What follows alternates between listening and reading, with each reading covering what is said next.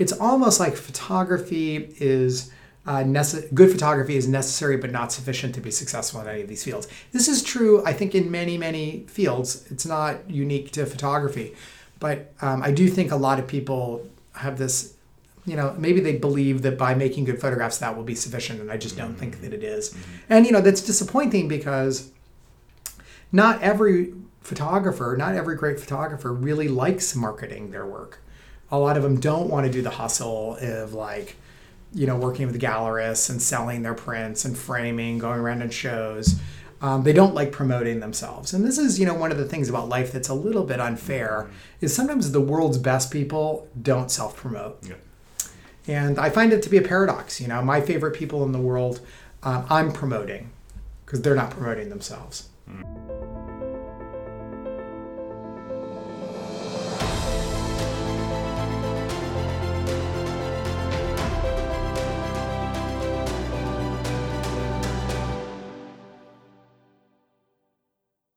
Welcome to the Crazy Wisdom Podcast. Today I interviewed Christopher Michel. Christopher is a former startup CEO and many other things, uh, but right now his passion is photography and he's very good at it. Uh, and before we did this episode, he actually took me around San Francisco and we took pictures of people, and it was really interesting to see his style and the way that he kind of got people to open up, and it was really beautiful to, to witness. Uh, and so it was very great to then interview him, and this is the result of that of that conversation. So I hope you enjoy it. If you do, please find us on iTunes, Spotify, Stitcher, or any of the other podcasting platforms, and go ahead and give us a review and subscribe. Uh, and my I'm on Twitter at Stewart Alsop III. My DMs are open. I'd love to hear from you about this episode or any of the other other episodes I'm publishing. Hope you enjoy it. Please let me know what you think. Have a great day. So, welcome to the Crazy Wisdom Podcast. Uh, my guest here is Christopher Michel, and he is a photographer. Been a photographer for a while now, right? 15 years or 15 something. years, you yeah. Cool. And what does creativity mean to you? Hmm. Well, that's you, you stumped me on the first question. uh, let's see. Uh, creativity means, uh, uh, I at least looking at uh, the world um, and problems and opportunities in novel ways. Interesting. 'Cause It's pretty broad because for my I, my first reaction was to talk about creating, but creativity doesn't necessarily mean that you're creating. It could be the way you see the world. And this is something I talk about on the show a lot. Is essentially we're we're we're we are creating our own reality right now. Like Absolutely. yeah, you you probably have something very good to say about this. So I I talk about how vision. You know, we take we look at the world and then we're looking at the world, but that's only one tenth. Our brain is basically shrinking that down by a factor of, of ten. Uh, and so what I see is not actually what I see. It's what my brain has created an image. And the same thing we're doing with our thoughts all the time. You know, like I, I create thoughts all the time about what's happening, but none of that's not happening. Like it's just Or like maybe a- it is. well, yeah, yeah, yeah, yeah, but it's never happening in the way that I think. I that's that I think that that is an accurate statement. Well, yeah, you're you're you know you found uh, yourself very quickly in the world of perception. Uh huh. You know, I have um, uh, a book by uh, I think it's Aldous Huxley called Doors of Perception. Do you know about this book? I do. Yeah. yeah. All right. Uh-huh. I didn't realize that that's where the um, band name The Doors comes from. Yeah. I just learned that. So, but I mean, a lot of it is, you know, it's all about perception. And even the data set that we have, we have a very limited number of sensors. So even what we think about as the raw data, the camera raw data, is only capturing light in the visible spectrum, what we notice. You know, there's a lot of other information out there. Mm. And how do you use that as a photographer? Hmm. That's interesting because I uh, I don't think of it in that context. I would say, how do I use that as a human? So Mhm. I'm Buddhist, and I'm not religiously Buddhist. I'm Buddhist in the sense of I think of it as the proper philosophy or a useful philosophy or maybe even technology for uh, living a happier life. Mm. And you know, awareness of the concepts that you discussed are, is a kind of critical component to being happier, which is, you know, we can get caught up in our own head and we can get caught up in our biology and our systems uh, that are designed for a particular purpose, but that purpose isn't necessarily to make us happy. That purpose may be survival or reproduction. Um, so it's good to understand the system a little bit uh, to realize that some of the things that we might feel that may not be positive may not really be reality. Uh, interesting. And how has that willingness to engage with perception led to more happiness in your life? Well, I think that there, you know, it's interesting because I, I came to this point of view without um, growing up in that kind of culture. I had an opportunity when I sold my second company to travel a lot, and I spent a lot of time in Asia. And you know, when you grew up in a Christian, sort of Christian household, Christian America, uh, you know, you're maybe not as aware of, of the rest of the world. And when you go out there, you start to see a lot of people living a kind of different life, and you read a little bit. I remember I was in Nepal hiking the Annapurnas and I ran into an older gentleman and um, he talked about how reading Thich Nhat Hanh, the Vietnamese Buddhist, changed his life. And I'd never heard of him before. And, you know, I picked up this book about meditation and mindfulness. Um, and I started to learn. Um, and then over the years, you know, I got to know more Buddhists and I was asked to be the Dalai Lama's photographer. And I did that for four or five days, and I did it at MIT. And he was there speaking with scientists because he is kind of a scientist. And you know, he wasn't speaking in religious terms; he was speaking in in sort of science terms. And um, you know, one of the kind of key takeaways for me was that uh, you know, focusing on helping others is a very smart approach to being happier yourself. And um, you know that's a different way of approaching the world and i found that to be useful um, which is compassion and kindness towards others. You know there's lots of good reasons to do that but maybe one of the best reasons is is it helps us. Mm. so not saying it's selfish exactly but it is in my best interest to be nice to other people as well. And then how do you so i've been working with this a lot recently and there's part of me that wants to do that and but then there's part of me that also wants to take that and make an image out of that and say i'm doing this for this reason to to to be seen in this light. Okay you're saying you're questioning your motivation? Yeah and i don't i don't think that i'm alone in this. I think a lot of people create an image out of what they do and the activities that they do that they can then uh, show to others to show and show to themselves as well.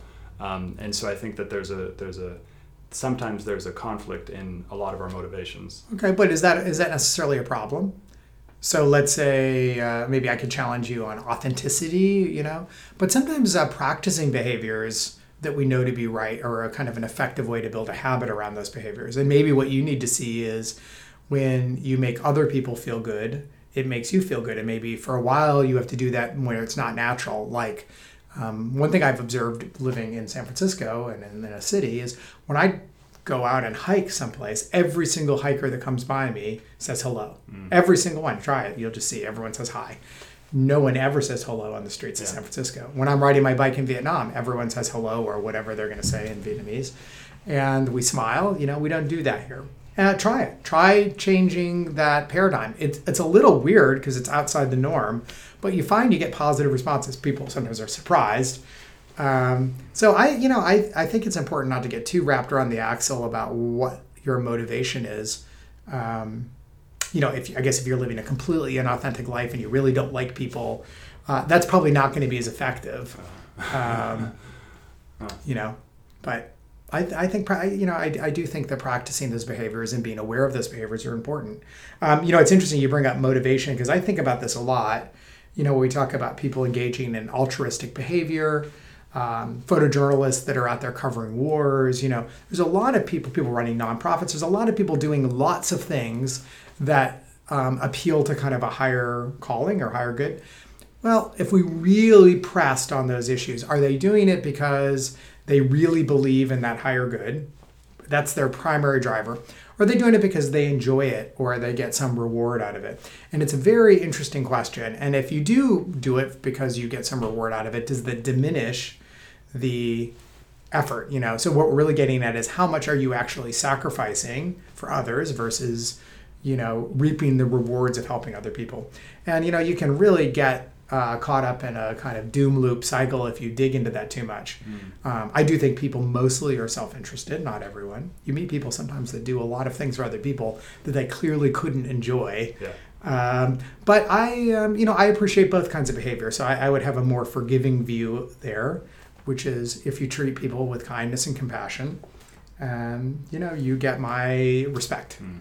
And how does that show up in your work? Well, uh, so how does it show up for you in your work when you're taking a photograph of somebody? Because you know, a couple months ago we met, and and and uh, you know, we you took some photos of, people, and you'd you'd op- you know you'd open yourself up to them and say, hey, what can I can I take a photo of you? Uh, and it's really interesting because like that thing that you're talking about can be shown in many different ways. So what I guess the question I'm asking is, what is the relationship between taking photos and that compassion and kindness? Okay, well that's a good that's a good question. So you, I would break it into two parts. So one of the things is when I make photographs of strangers or make photographs of anyone, you know, what is the kind of motivation behind that photograph? And um, I would say that I am really driven, deeply driven to um, capture a moment in a person's life and give them a photograph that matters to them. So is that a good thing? Yes, I think it is a good thing because I think people like to have memories. you know, people love to have photos of themselves mostly. Um, do I get something out of that? Yes, I get the reward of knowing that I made someone happier, and I get a photograph that's cool or interesting or valuable. But it really does matter. Like I photographed your father quite a lot, right? Why do I keep taking his photograph? What is the purpose for taking his photograph? Why would I even bother doing that? Right? Well, I have two reasons. One is he's kind of a historically important person, and I think it's cool and part of Silicon Valley's history to have some of these photos. But it's also cool to make him feel good. It feels good to me. Mm. So, um, you know, maybe at the end of the day, a lot of this, I'm looking for areas that feel good to me that are also good for other people. How does that help me as a photographer? One is it's a motivation because if you uh, feel good about doing something, you know, makes you sometimes want to do more of it, right? When people say, I've never felt better about myself than when I looked at your photo. Or many people I photographed are no longer alive, and their families say, you know, these photos were so meaningful to me. Thank God for these photos. You know, uh, maybe they're used in their service. Um, you know, you sort of feel like that was an important thing. So it drives me, it motivates me. The but the which is important in our lives. But the other thing is, um, uh, I when I approach strangers, I have to build trust very quickly with people. So I do think, unless you're a really smooth politician or great salesperson, people can pick up on authenticity. People can pick up on, are you a threat? Do you seem like somebody that will help me? Um, can I trust you to do something kind of intimate with me, like make my photograph? And mm. I would say over the last 15 or 20 years of making photographs, I think I'm reasonably good at building a rapport with people very quickly so that they do trust me. And when people do trust you, you can get a lot of really good photographs of them. so, um, you know, your your dad poses and sits and climbs around and does things because he, he you know, he he knows that this is a good thing, yeah. right? Um, there are some photographers that, that don't have that same sort of uh, engagement. Maybe they're really famous and people want to have their photo taken by them. Um, but really good portrait photographers are going to put people at ease and they're going to connect with them on a kind of authentic level. Did you start out with that, or was that the skill that was difficult for you to build? Hmm.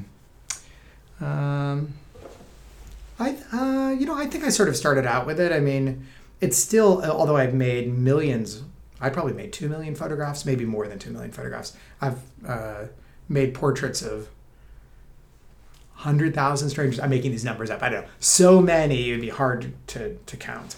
And, you know, Bill Cunningham in New York City, maybe he made more. I don't know. But I do it all the time. And I still find it yeah. difficult. Uh-huh. I, uh, I find it more difficult in America because I think we're, we're, more, we're more vulnerable in our own culture because people can say, well, you're a weirdo, or why are you making my photograph? Or some girl can say, well, you're hitting on me. What is this about? Then you then it would be in, in like Vietnam where you don't speak the language. It's a little you there's no yeah you look different. There's no like personal threat in the same kind of way. So uh, in America, it's it it's challenging. I was just in Paris shooting with Peter Turnley. Paris, it's also challenging Western culture, and you know um, when I see somebody doing something interesting, I have to like force myself a little bit to go up to them and say, "Hi, mm. you know, I'm a photographer, and I was wondering if I could make your portrait," or take the risk and take the photo and then go talk to them. It's rare that I won't talk to someone though. I almost will always engage with them before you take the photo. Mm, yeah, I might take one photo and then engage with them, yeah. but oftentimes I go up to them first. Yeah. and then you know give them my business card and say I would like to give you the photograph. So there's a kind of process, but um, it requires steeling myself up for that interaction because it's not part of our culture. So I think that if it requires me to do that, and I've done it a hundred thousand times, or I don't know, thousands and thousands of times, that you know it's a hard thing for all of us to do. And I teach it in my class how to do it. But you know, once you start doing it, more of it, it's um, it, it's really rewarding because people like it, and people. I've made friends with people all over the world. I've given them photographs, and I'm in touch with them, and they friend me on Facebook, and like their moms friend me because they like their photographs. So, you know, it can be really positive. And as I said, I just came back from Paris, and I was shooting refugees on uh, in the Paris subway system, uh, people on the streets. I photographed uh, two Orthodox Jews. You know, they're wearing the whole like get up. You know, and I went up to them. I said, "Man, can I take your photograph or make your photograph?" And they're like, "Why?" And I said, "Because you guys look cool." And they're like, "Okay, sounds good." And you know, it was really a great experience. We were really, we, all of us had fun. You know, doing that together. So there's a lot of reward, but you know, maybe like a lot of things, risk. There's risk and reward. But I do think what's in our heart and our motivation and our respect for other people and our kindness towards other people does make a big difference, particularly as a portrait photographer. You know, people can pick up in the photograph if you're nervous. Yeah. They can see it.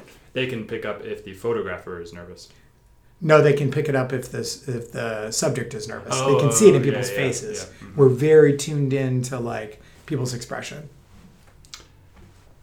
That's really interesting. And there's a couple questions I want to ask from that. Well, the first one is uh, Have you been to a culture where they do not like to be photographed? Yes. And what do they say? Well, I guess what I would say is there are. Um, s well, one of the well, maybe I'll, I'll step back and say I travel all over the world. I've been to many, many, many countries, and one of the first things that I figure out is how open people are to having their photos taken. I can tell right away. I mean, you know, when you have the camera and people are like giving you the no sign Yeah. before you even start taking their photo, you have a pretty good sense they're not into photographs. Uh-huh. Okay. So, um, and you know, a lot of this has to do with like what's the relationship of trust to other people. Could be what's the relationship of trusting white people in. I was shooting in the Democratic Republic of Congo, which is not very democratic, as you know. Uh, do they like having some guy taking their photo? You know, how do they feel about it? These are colonial cultures. Um, uh, Sudan is city by city. So some places people were mm. really into it, but then I went to some cities that really have a very negative view about photography. So I was able to make some photographs. It was very difficult. So in, in cultures where they really don't like being photographed, you know, you can't really be taking shots without talking to people. You really have to get them to agree, mm. you know, which I try to do in general, but like the risk is a lot higher. Uh-huh. You know, they feel that it's, you know, I don't know if they feel you're taking their soul. It might be a very simplistic colonial view, but they do feel like you are taking something from them. So, you know, and it's interesting because I have the opposite view, which is I'm trying to give something to someone. Mostly I'm I'm happiest when they take my business card and they email me and say I'd like a copy of my photograph. I love this theme, and particularly it's like this give give or win win nature of the games that we play and the things that we do. It's this win win nature of, of the things that we do, and, and Mm. what you're talking about is like they're winning because they get a photo. You're winning because you're essentially giving them the photo, but you're also getting a photo to, and then this this process of editing, which I and we're I'm but hopefully having fun. uh, So having Uh, an experience where you're lear- talking to someone and you're learning. I was, you know, in the, uh, I was walking in the in the center of Paris, and there was this little alley, and there was a woman there with all these books, and she was like in her 60s, or, and she said, and I said, "Do you mind if I made your photo?" She said, "No," and then she told me all about the street, and like apparently the street is like 400 years old, and like she was explaining like the street hmm. features and the architecture, and like so there's all of these possibilities with other humans, but we have to break through. And this is why I love being a photographer because my camera is my golden ticket to relationships with people, to go places, to meet people, excuse to do any, you know, uh, I could go photograph anyone, right? If I want to go have a do a photo shoot with with President Obama, right? Just as a normal person, he might not want to do it, but maybe as a photographer, if he likes your photos, he might say that's great. I wouldn't have been able to hang out with the Dalai Lama as a normal person, probably possible, but I was able to do that, right? I've been able to do lots and lots of things that way. So I do think it's a win-win-win. Um, often, though, that it's it's complicated by people's self-image or by trust. Yeah. You know, a lot of people I photograph say that they don't look good in photographs, and they feel badly about how they look, and so that's its own set of conversations usually. You're talking to something I love, which is the magic of social interactions, and it's something that I, I missed out on for a large part of my life because I was so introverted and so uh, just kind of like uh, stuck in myself and having a lot of shyness essentially, so I couldn't reach out to people. Um, and but then I started to travel and I started to meet people who were extroverted and who, who would get me in all these really interesting but difficult situations, like uh, in the West Bank and in uh, yeah, like ending up in a refugee camp in, in Nablus, Palestine, and and you know, uh, like uh, really kind of a crazy situation, particularly because Hamas and Fatah started fighting, or it was around 2006, 2007, they started fighting when I was there, and uh, but then this this there's something that happens when you get into social interactions, which leads you down a path that you would never have gone down yourself. Absolutely. Yeah. So, what's your excuse to be in those situations? So, one excuse is it could be your job. You could have a crazy friend, or you could be a photographer. And you know, one thing about photographers is, and I've gotten to know a lot of photographers over the years, is they share some unusual personality um, points of commonality. One of them is they're oftentimes uh, lived lives outside of not normal society, but they weren't like a normal part of regular groups. So a lot of photographers believe, or a lot of photographers feel a little like outsiders. I've seen it over and over again. In fact, Jim Estrin from the New York Times said to me, a very famous photographer, and he ran the Lens blog. One of the first times I met him, he said, "Oh, let me guess, you were kind of an outsider, kind of growing up." And it's true. I moved eight times as a kid, so I was always in a new school. My father's Greek and British, and my mother's American. And so when you always feel like the outsider, you can be part of a group, but you never feel 100% connected. A lot of those people become photographers because, in a way, it gives them a tool for social interaction. You know, so maybe you should think about taking more photographs because it can be an excuse to push you in these worlds that you may not normally be in. You know, it's kind of like a you can hide behind the camera. hmm Well, and that's really interesting because you're not only an outsider, you, you feel like you're an outsider, and then you pick up a hobby that is also, by definition, an outsider because you're outside the film, you're outside the thing, looking in on the person, the, on the subject, basically. And you know, there's a variety of kinds of photographers. So some kinds of photographers are really outside, meaning they're like uh, Chris Hondros, who died in I think Syria uh, the same day Tim Hetherington died. War photographer, you know, he is uh, he is talking to some people, so he's definitely doing that. But he's also like photographing, making photographs of things that are happening happening around him, like war, or, you know. So he's by the very nature outside of the system, you know. Uh, then there's portraiture, and so in portraiture, you're really inside the system. You're actually getting clo- really, really close to people. So it is this interesting dichotomy of uh, you're the you're outside of the group. You're the wedding photographer, right?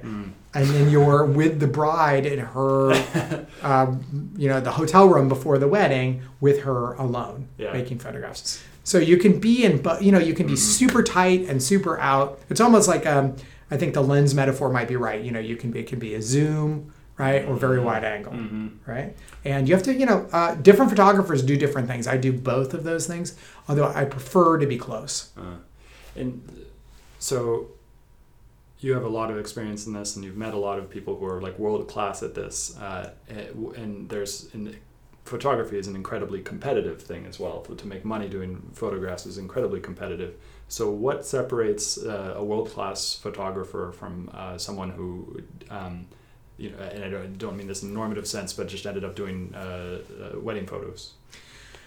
Uh, well, okay, well, you know what? What I've learned over the years, since I didn't start off being a professional photographer, I started off because I love photography, right? And it became a kind of obsession for me. So um, um, it's taken me a long time to figure this out, and I'll try to explain it in a kind of simple way. But first of all, photography means many. It can mean many things. So yes, there's like photographers, and these are people with cameras that make photographs. So generally, I guess that's the that's sort of the broad category. Um, there are people that are like photojournalists, right? Mm-hmm. So photojournalism is a very competitive world, you know. So if you think about these war photographers, imagine you're in Syria and there's like nine Western journalists there, and they're all mm-hmm. gunning for the story. Mm-hmm. And even to be in that spot, you're one of the best in the world.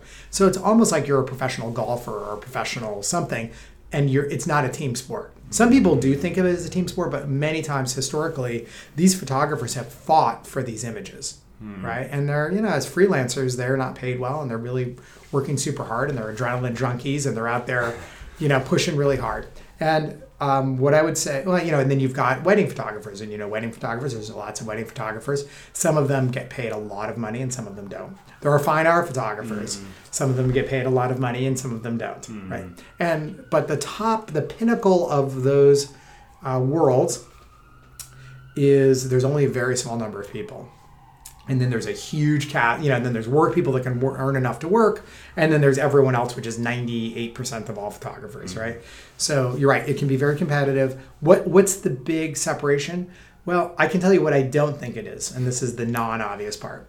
I don't think it's just the quality of the photographs. So I think many, many amateurs are making incredible photographs. Take a look at Flickr, take a look at Instagram. You know, um, you know, some of these people who don't even have big followings have are making incredible photographs. And I used to think by making incredible photographs that would be sufficient to be successful in photography. Turns out it doesn't appear to be the case. and um, the primary driver, I think, of success in any one of these things is um, hustle. So if you look at people that have done very well, it's people that are really hustling. They're always there when the news breaks. They're in Syria, they're in Iran, they're in, you know, uh, the Turnley brothers, they're on airplanes all the time. They often arrived in places before the stuff even happened, right? So those people are working super, super hard. Story matters, right? So people that want to be in the front page of the New York Times or the National Geographic, unless you're a staff photographer, which is there aren't so many of those, these are people that have said, I have a story idea that matters that I'm uniquely capable of selling. So they have to put that together, they have to pitch it, they have to get it to editors, and editors have to agree to that assignment. So if you're a good storyteller, um, you're good at like pitching, you know, you have a chance of being able to do that kind of work. Art's a little different too. Art is kind of uh, doing something unique. It might be very big prints. It might be something where you're um, combining, you know, um, photography with other medium. Uh, you then have to kind of work with gallerists and get picked up. So there's, it's almost like photography is uh, nece- good photography is necessary but not sufficient to be successful in any of these fields. This is true, I think, in many, many fields. It's not unique to photography, but um, I do think a lot of people have this. You know, maybe they believe that by making good photographs that will be sufficient, and I just don't think that it is. And you know, that's disappointing because not every photographer, not every great photographer really likes marketing their work.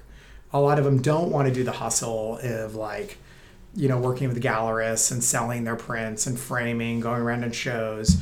Um, they don't like promoting themselves. And this is, you know, one of the things about life that's a little bit unfair is sometimes the world's best people don't self-promote. Yeah.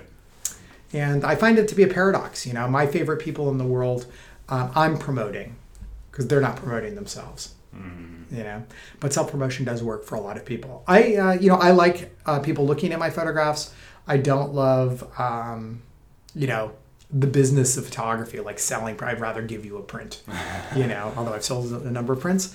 Um, But you do like the business of teaching, though, or not maybe not necessarily the business of teaching, but you like teaching. Well, it's a, that's a great point. So in the last three years, there's been a few changes in my life as a photographer, and one of them is I'm teaching more, and um, I don't, you know, I get paid to do it, but I don't. I mean, I think I, I spent more money uh, on the party for my students than I did that I got paid. So why would I do it? Well, it feels good to me to help people um, realize the joy that I, I have of photography. And you know, maybe I think about when I think about meaning in my life, helping others um, feels good and it feels meaningful.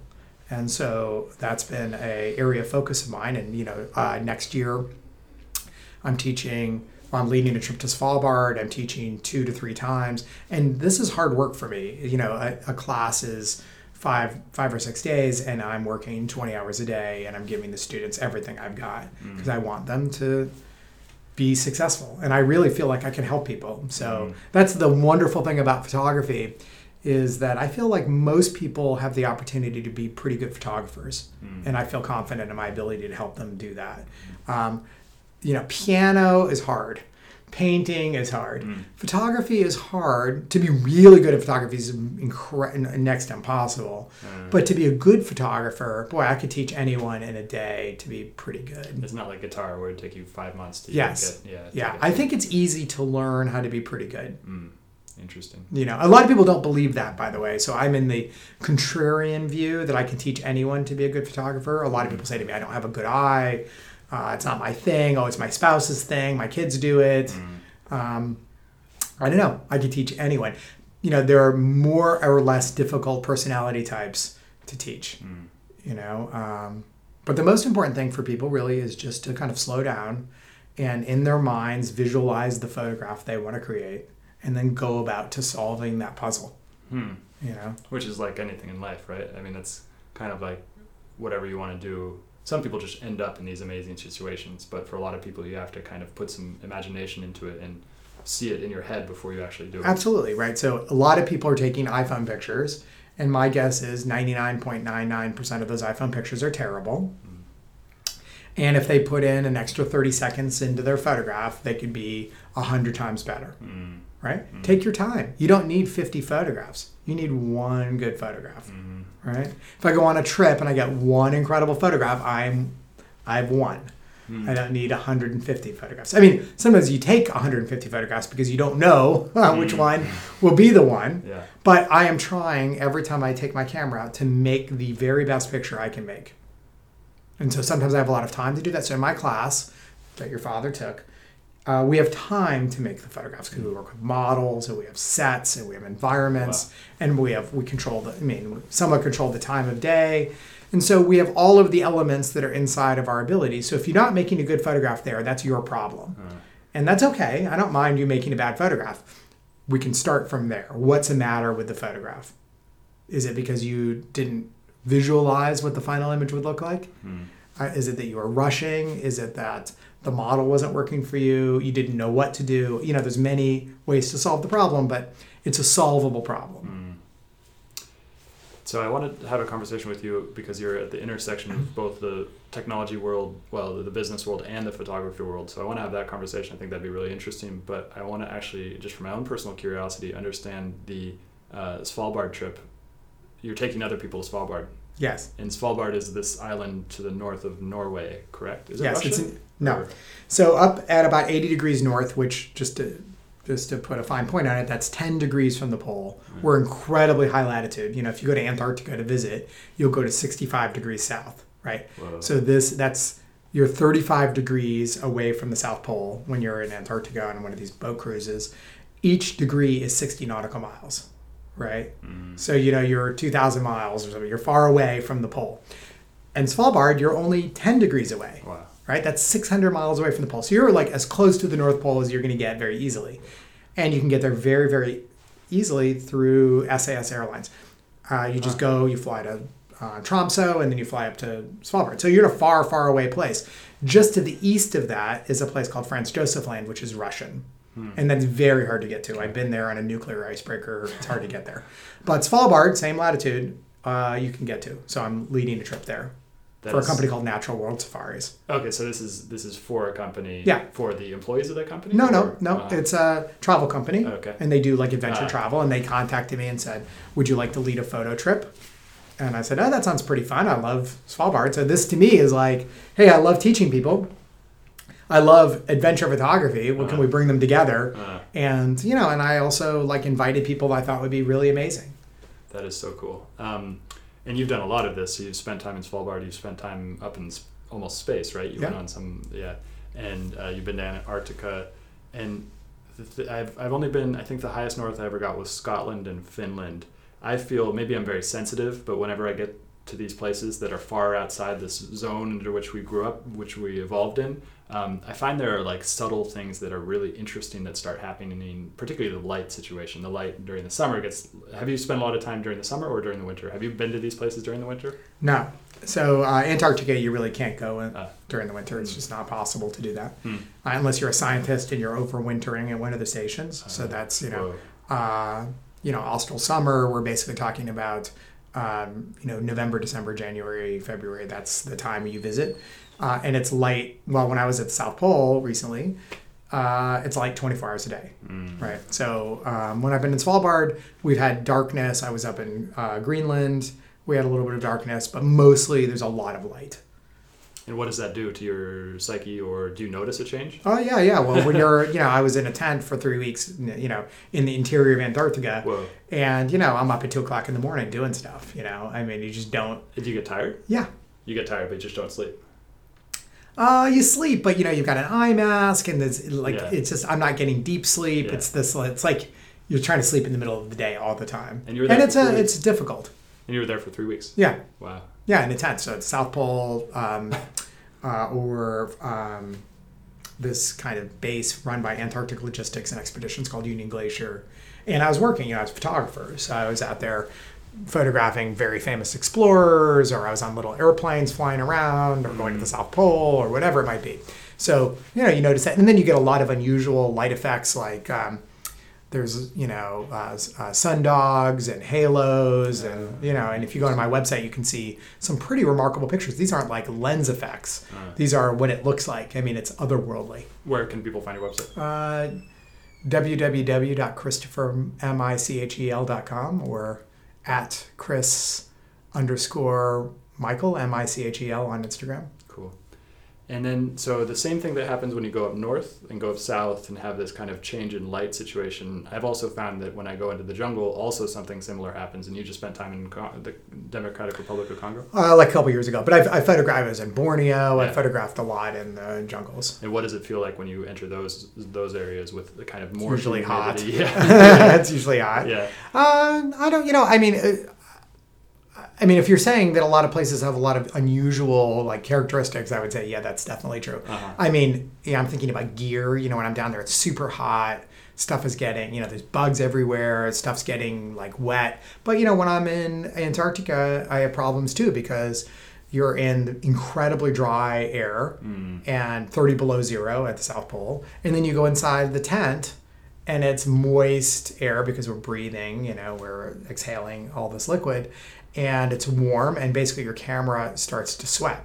So imagine now you have a kind of sweaty camera from all this condensation, and you go outside, and it immediately freezes. So you have like a block of ice around your camera. You know, it's a problem. Yeah. What did you do? What, I brought it back in. I brought. it. well, you what you want to do is keep your. I mean, since you're going to be shooting Yeah. outside, your camera should probably be outside. oh, interesting. But I mean, that's you know that's cold enough that like the manufacturers have not tested this gear at 30 below zero. Mm, interesting. Uh, so let's go. Let's go into technology. So now we've got you know these phones. The, iPhone came out recently. and Yeah, I have the new iPhone. You have the new iPhone, and then how does it compare towards what you're doing with your uh, your other type of camera? Uh, it's a good question. Um, I don't have. I mean, I have a rational and irrational point of view on these cameras. So the um, rational point of view, I have the newest iPhone 11 Pro. Uh, the night photography is really good. It's moving in the direction that it should move. For a bunch of photos, it's making really good pictures. You know, I was uh, riding out to Ocean Beach yesterday, and I got some great beach photos. I mean, photos that seem as good as my camera. Um, but I will say, as you zoom into these photos, when you're looking in Photoshop, you can see the pixel pixelation. It's different. Um, but you know, things like group photos. I mean, uh, in many cases, iPhones do better because they're shooting a kind of an aperture where everything's in focus. And as the computers are now involved with computational photography, mm-hmm. it knows how to make good photographs of people. Mm-hmm. You know, people look good. They look good on small screens. You know how does it look blown up? Probably not as good. Um, for a serious photographer i mean this is my irrational point of view. I don't think people take iphone photography that seriously. Mm-hmm. It'd be difficult to sell a print an iphone print. I think people wouldn't like it. People like when i'm shooting film because it, it feels more like art Yeah. you know when you're buying art you're buying it's kind of an irrational thing anyway so people are buying a story you know so when you're using an old leica or using kind of film um, it's part of the process. If you print in the dark room, you know, it's part of the process. People feel like they're buying an artistic thing. If you took a picture with your iPhone, I don't think people feel that in the same way, but that's, you know, that's our own psychology. Um, but irrationality is a huge part of the art market. So, Well, that, yeah, that's that brings up an interesting question. What is the relationship between technology and art, and particularly as we move into this world where technology might actually create art? boy, great question. Um, you know, a lot of you know what I've what I found is it's sort of like um, it's you know if you think about some stocks trade on with a high multiple, a high PE, and that's really a promise. You saw the WeWork valuation; it was like this crazy valuation, and then all of a sudden the valuation was in half, and then it was like a third of that. Mm. Why? Because the business was really valued on promise, right? And a lot of art is really valued not on the raw materials, it's valued on the promise that this is rare or unique, right? So um, people really had questions in the early days of photography whether any photography would be valuable, hmm. right? Because it could be hmm. reproduced. There isn't just one print. There can be many prints. That's why they started to do editions, right? They're like one of eight or two of eight, whatever it might be.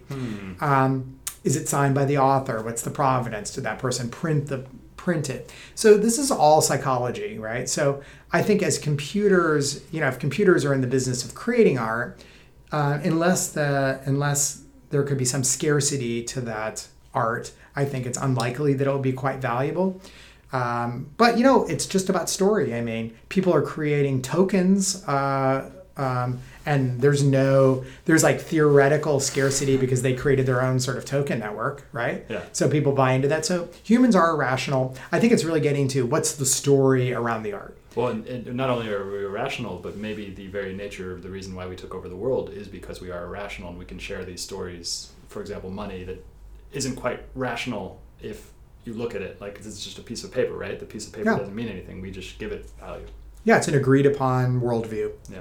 you know so uh, what does that mean well I, I can tell you what it means for me what it means for me is i'm not bothered by iphone photography i'm not bothered by the world you know f- the photography world falling apart and you know it's sad because people have had these jobs and i think it's difficult to support photojournalists for example and that's important because they're telling important stories. So hmm. you know it's like journalism is important to the world i think so hmm. um, but i guess i'm not i don't feel a threat from the from lots of people taking photographs. Hmm. What i see is in fact as we start using more and more iphones and photos become you know more prolific and we see all of the stuff on, on instagram my work is unique. It's difficult it's difficult to reproduce uh, i'm using really good equipment. I'm using very good photo techniques. And i think in a sense it makes the different it further differentiates the work that i'm doing from everyone else doing something else you know? Um, so I, I guess i'm i'm okay with it but these things are always evolving and always changing. Um, it's tricky for camera manufacturers because a lot of people don't need a regular camera. Although I will say for anyone listening, uh, oh, you owe it to yourself to buy a camera because you know memories are the currency of our lives, and anything that's going to help you make better memories. And you know, there's a lot of things that a camera does beyond just create good images. One thing it does is the process by for using a camera and the process of post processing and the process of printing or storing these unique images is different than an iCloud one in a you know one million photographs you're taking on your phone. Are you really taking the time to make that photograph as good as possible? Probably not. It's probably just sitting in your camera roll, right? And I think this will be a problem in the future because people will have so many photographs they won't know what to make of them all. Yeah, uh, Google, uh, Amazon will do photo recognition. They will help you categorize it, but you know having uh, a thousand pictures of your girlfriend is different than having the one incredible photograph. Mm. This goes back to the scarcity thing. One thing I wanted to mention that came to mind once you mentioned that was that you know the Empire State Building. There's millions of pictures of the Empire State Building, and the same thing of Yosemite, and the same like you can't get a different angle because it's already been having all these different angles, and then maybe scarcity scarcity within this within this photo, photography. You take a lot of pictures of people, and I guess that's pretty scarce because everybody looks very different. Yeah, I'm glad you brought that up. You know, it's interesting because uh, I've shot many landscapes, but I'm not a landscape photographer, right? Um, one of the reasons I'm not really a landscape photographer is to do to really do something super unique is very difficult. You know, and I mean, a lot of my landscapes of Antarctica or or the Arctic or up in space or at the edge of space, these things are unique because the places are hard to get to. Um, but I prefer unique imagery, and unique imagery is stuff that's difficult to reproduce or even evaluate. And so when I make a when I make a portrait of someone, that moment in time is very valuable, and it can never be recreated. And I think the most valuable photographs can never be created again. right? Um, that's in one sense my favorite kinds of photographs are environmental portraits. It's um, you know a polar explorer uh, or a scientist in their environment. Hmm. You know what I mean? Yeah. Um, I've uh, I think of humans in extreme locations. That's in extreme environments. That's my area of focus. And last year, I photographed inside a Pelican Bay maximum security prison. Hmm. In I in fact went deeper and into the um, special housing unit, which is like um, where they keep the kind of the, the people that have, are really a threat to themselves or other people. Is a solitary confinement. These are unique photographs. These are people in hostile environments, and they were very powerful photographs. Hmm. So people plus environment. Mm. Wow, and that that particular that emotion of that thing must did that come through in the pictures? I think so. Yeah. I think so. And it was a great experience for me because I had no idea what to expect. And what it turned out to be was not what I imagined. Hmm. So, I, I mean, I don't know that many people with facial tattoos. And there were many, many, many people I met that had lots of facial tattoos. And so I saw people with swastikas. I saw people with all sorts of stuff going on, you know, that would normally kind of make you a little bit nervous. Plus, you're in a maximum security penitentiary. And I had more guys crying and hugging me and like being really sweet, just really thoughtful people that wanted to do more with their lives. So, uh, and there were a lot of super smart people, you know. Um, I had a lot more appreciation for who might be in a gang or why they might be in a gang. I was in the military. So, you know, I could see that for them, it's kind of a military experience. And um, this is not um, justifying anything that they did, but I had a lot more empathy for these people than I would have imagined. And, uh, you know, you really want them to succeed. And, you know, I have a view today that we treat felons um, very, very poorly, and we should be treating them like humans. And really, our objective should be to help them be successful in their lives. And maybe not even give them that label for their entire life, you know? There's a great organization doing that called uh, Defy. Oh, yeah. D- I went there with them. Oh, I oh. shot for them, yeah. Interesting. Yeah, Defy Ventures. yeah, yeah, that's really cool. Um, and then one last point I wanted to mention that's brought up was a weird thing that's happening with Instagram and photographs is that I've been doing a lot of fly fishing with my dad, as you might know, he does a lot of fly fishing, and so we've been reconnecting on the fly fishing thing. And we went to one place in particular that was up until about three years ago totally off the map. Hmm. Uh, and then people started taking pictures Oh, on yeah. Instagram of their fish. And now, so fly fishing has completely blown out. Like you can't find it. There is no place anymore that is undiscovered, basically. You mean in fly fishing or in life? In fly fishing, I wonder if uh, you might have insight into whether the rest of It's re- it's uh, you know there's a term that needs to be created, which Uh. is when your secret place shows up on Instagram yeah. and you realize it's not so secret. There are a lot of places that, um, well, I you know there's there's a variety of ways to look at this. So one element of this is how unique are your photos. So I remember the first time I went to Myanmar, maybe it was like seven or eight years ago. I went to a place called Inle Lake, and there's all these people that are fishing with these kind of very unusual baskets, and they're like balanced on their boats. And like I took all these photographs, and when I published them, people like couldn't believe it. It was amazing. And now I've seen that same photograph a million mm. times. Everyone that goes to Myanmar gets exactly the same photo. Yeah. And in fact, now the fishermen aren't fishing; they're there making money, posing with, with photographs. Yeah. So this is kind of a shame. And it makes me feel less good about my photographs because I feel like they've just been overshot. And as a viewer, well, it depends on how many you've seen, but you might have seen these photographs now because they're so common, right? So that has kind of diminished, you know, the value of some of these places. Um, and uh, you're right, it also creates kind of like these Instagram destinations, which kind of wreck things. Um, so I guess that's kind of a negative, although you know maybe for some of these places they're getting more tourism, which is good, and that can be helpful in some respects. It's difficult to say, um, but it is harder to find unique locations because a lot of people are around photographing, and that and some of that stuff gets attention on the internet. Hmm. Um, again, I go back to maybe the cool photographs are of people doing interesting things. Mm. You know, I'm working on a, a project called New Heroes, really to tell the story of scientists. You know, and nobody's making photographs of scientists. Nobody's making photographs of teachers. Nobody's making photographs of uh, the, you know, um, San Francisco Police Department. Hmm. You know, Mm. there's a lot of people doing a lot of good things in the world. Your barista, right? Uh, I'm tired of this pop culture uh, celebrities.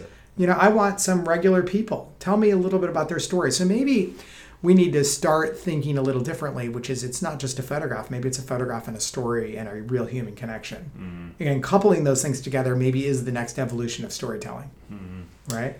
Well, and I think you're onto something, and I want to bring in a point that you might you might not be aware of, but uh, I've become very aware of in the last four to five years, uh, and it's interesting because you you say you're a Buddhist, and you've you've and so yoga, this weird thing happened with yoga in the 1800s. Uh, you have colonization that colonized India from the British. The British brought a calisthenic practice to them, and then started ta- teaching the elite there how to do this calisthenic practice uh, along with that, a weird form of uh, religion called theosophy uh, made its way from the United States to uh, to India, and then helped them to rediscover the Bhagavad Gita. The Bhagavad Gita had been somewhat lost, and then created what we now know as yoga. Hmm. Uh, and that also came about with the time with the invention of the camera.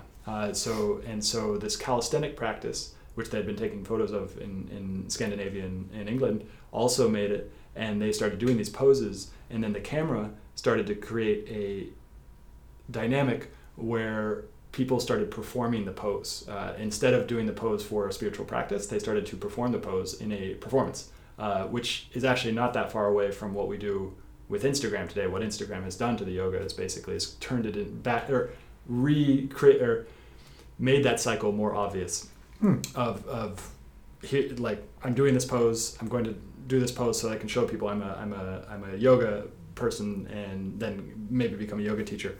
Um, and it's all for this performative aspect of it, which is really interesting. But then what came to mind when we were talking is that meditation, there is no outward um, expression of meditation, uh, except for the meditation posture or meditation seat, which actually asana, the yoga, is actually that the original form was. So you got to use the timer on your phone. So when you're deep in your, you just take a screenshot it, of it. Yeah, yeah. But uh, but there is, no, and that's and that's an interesting thing, and it's like so for it just never occurred to me. I don't really have a point there for, but yeah.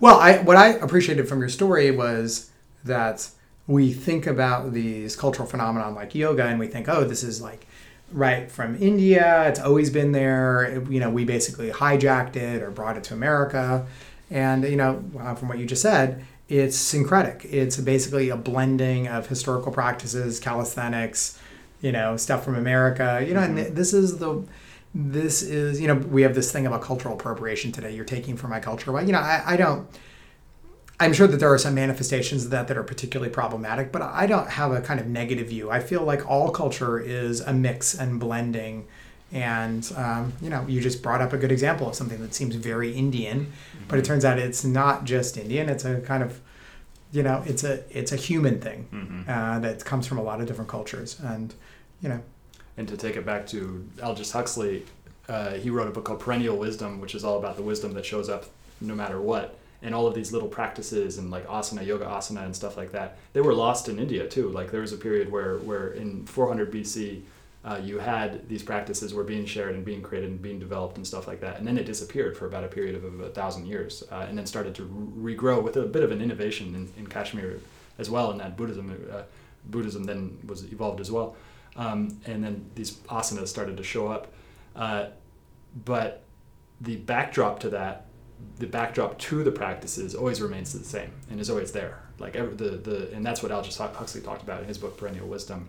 Um, and it goes back to the doors of perception too. It's like our our, our our our doors of perception, like the way that we see the world, is changed by culture, obviously but the the fundamental like backdrop to who is observing that is always the same and that's awareness i would say well that's why it's so important to be living in a kind of a good place because how we see the world is up to us and we bring to our view of the world and our perception of the world our background mm-hmm. so if you see the world as a scary place you will see a lot of scary things mm-hmm. if you see the world as a giving and, and happy place you will bring that to the equation and that you know that's important in the kind of an empathy practice to see, you know, as we see on Twitter and we see in the news, a lot of people do not have the same perception of what's happening as we might. Yep.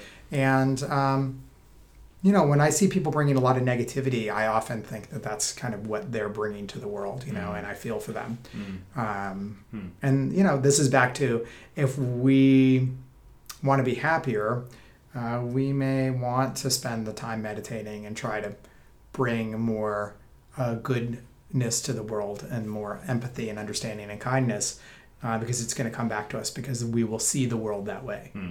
And it's a refinement essentially of attention, basically. Yeah. Mm-hmm. Well, this has been really cool. Thank you very much for coming on the show. My pleasure. And how can people find out more about you? Well they can go to my website. Yeah. Uh, they can go to my Instagram, uh, Chris underscore Michel, M I C H E L, or Twitter, Chris Michel. Cool.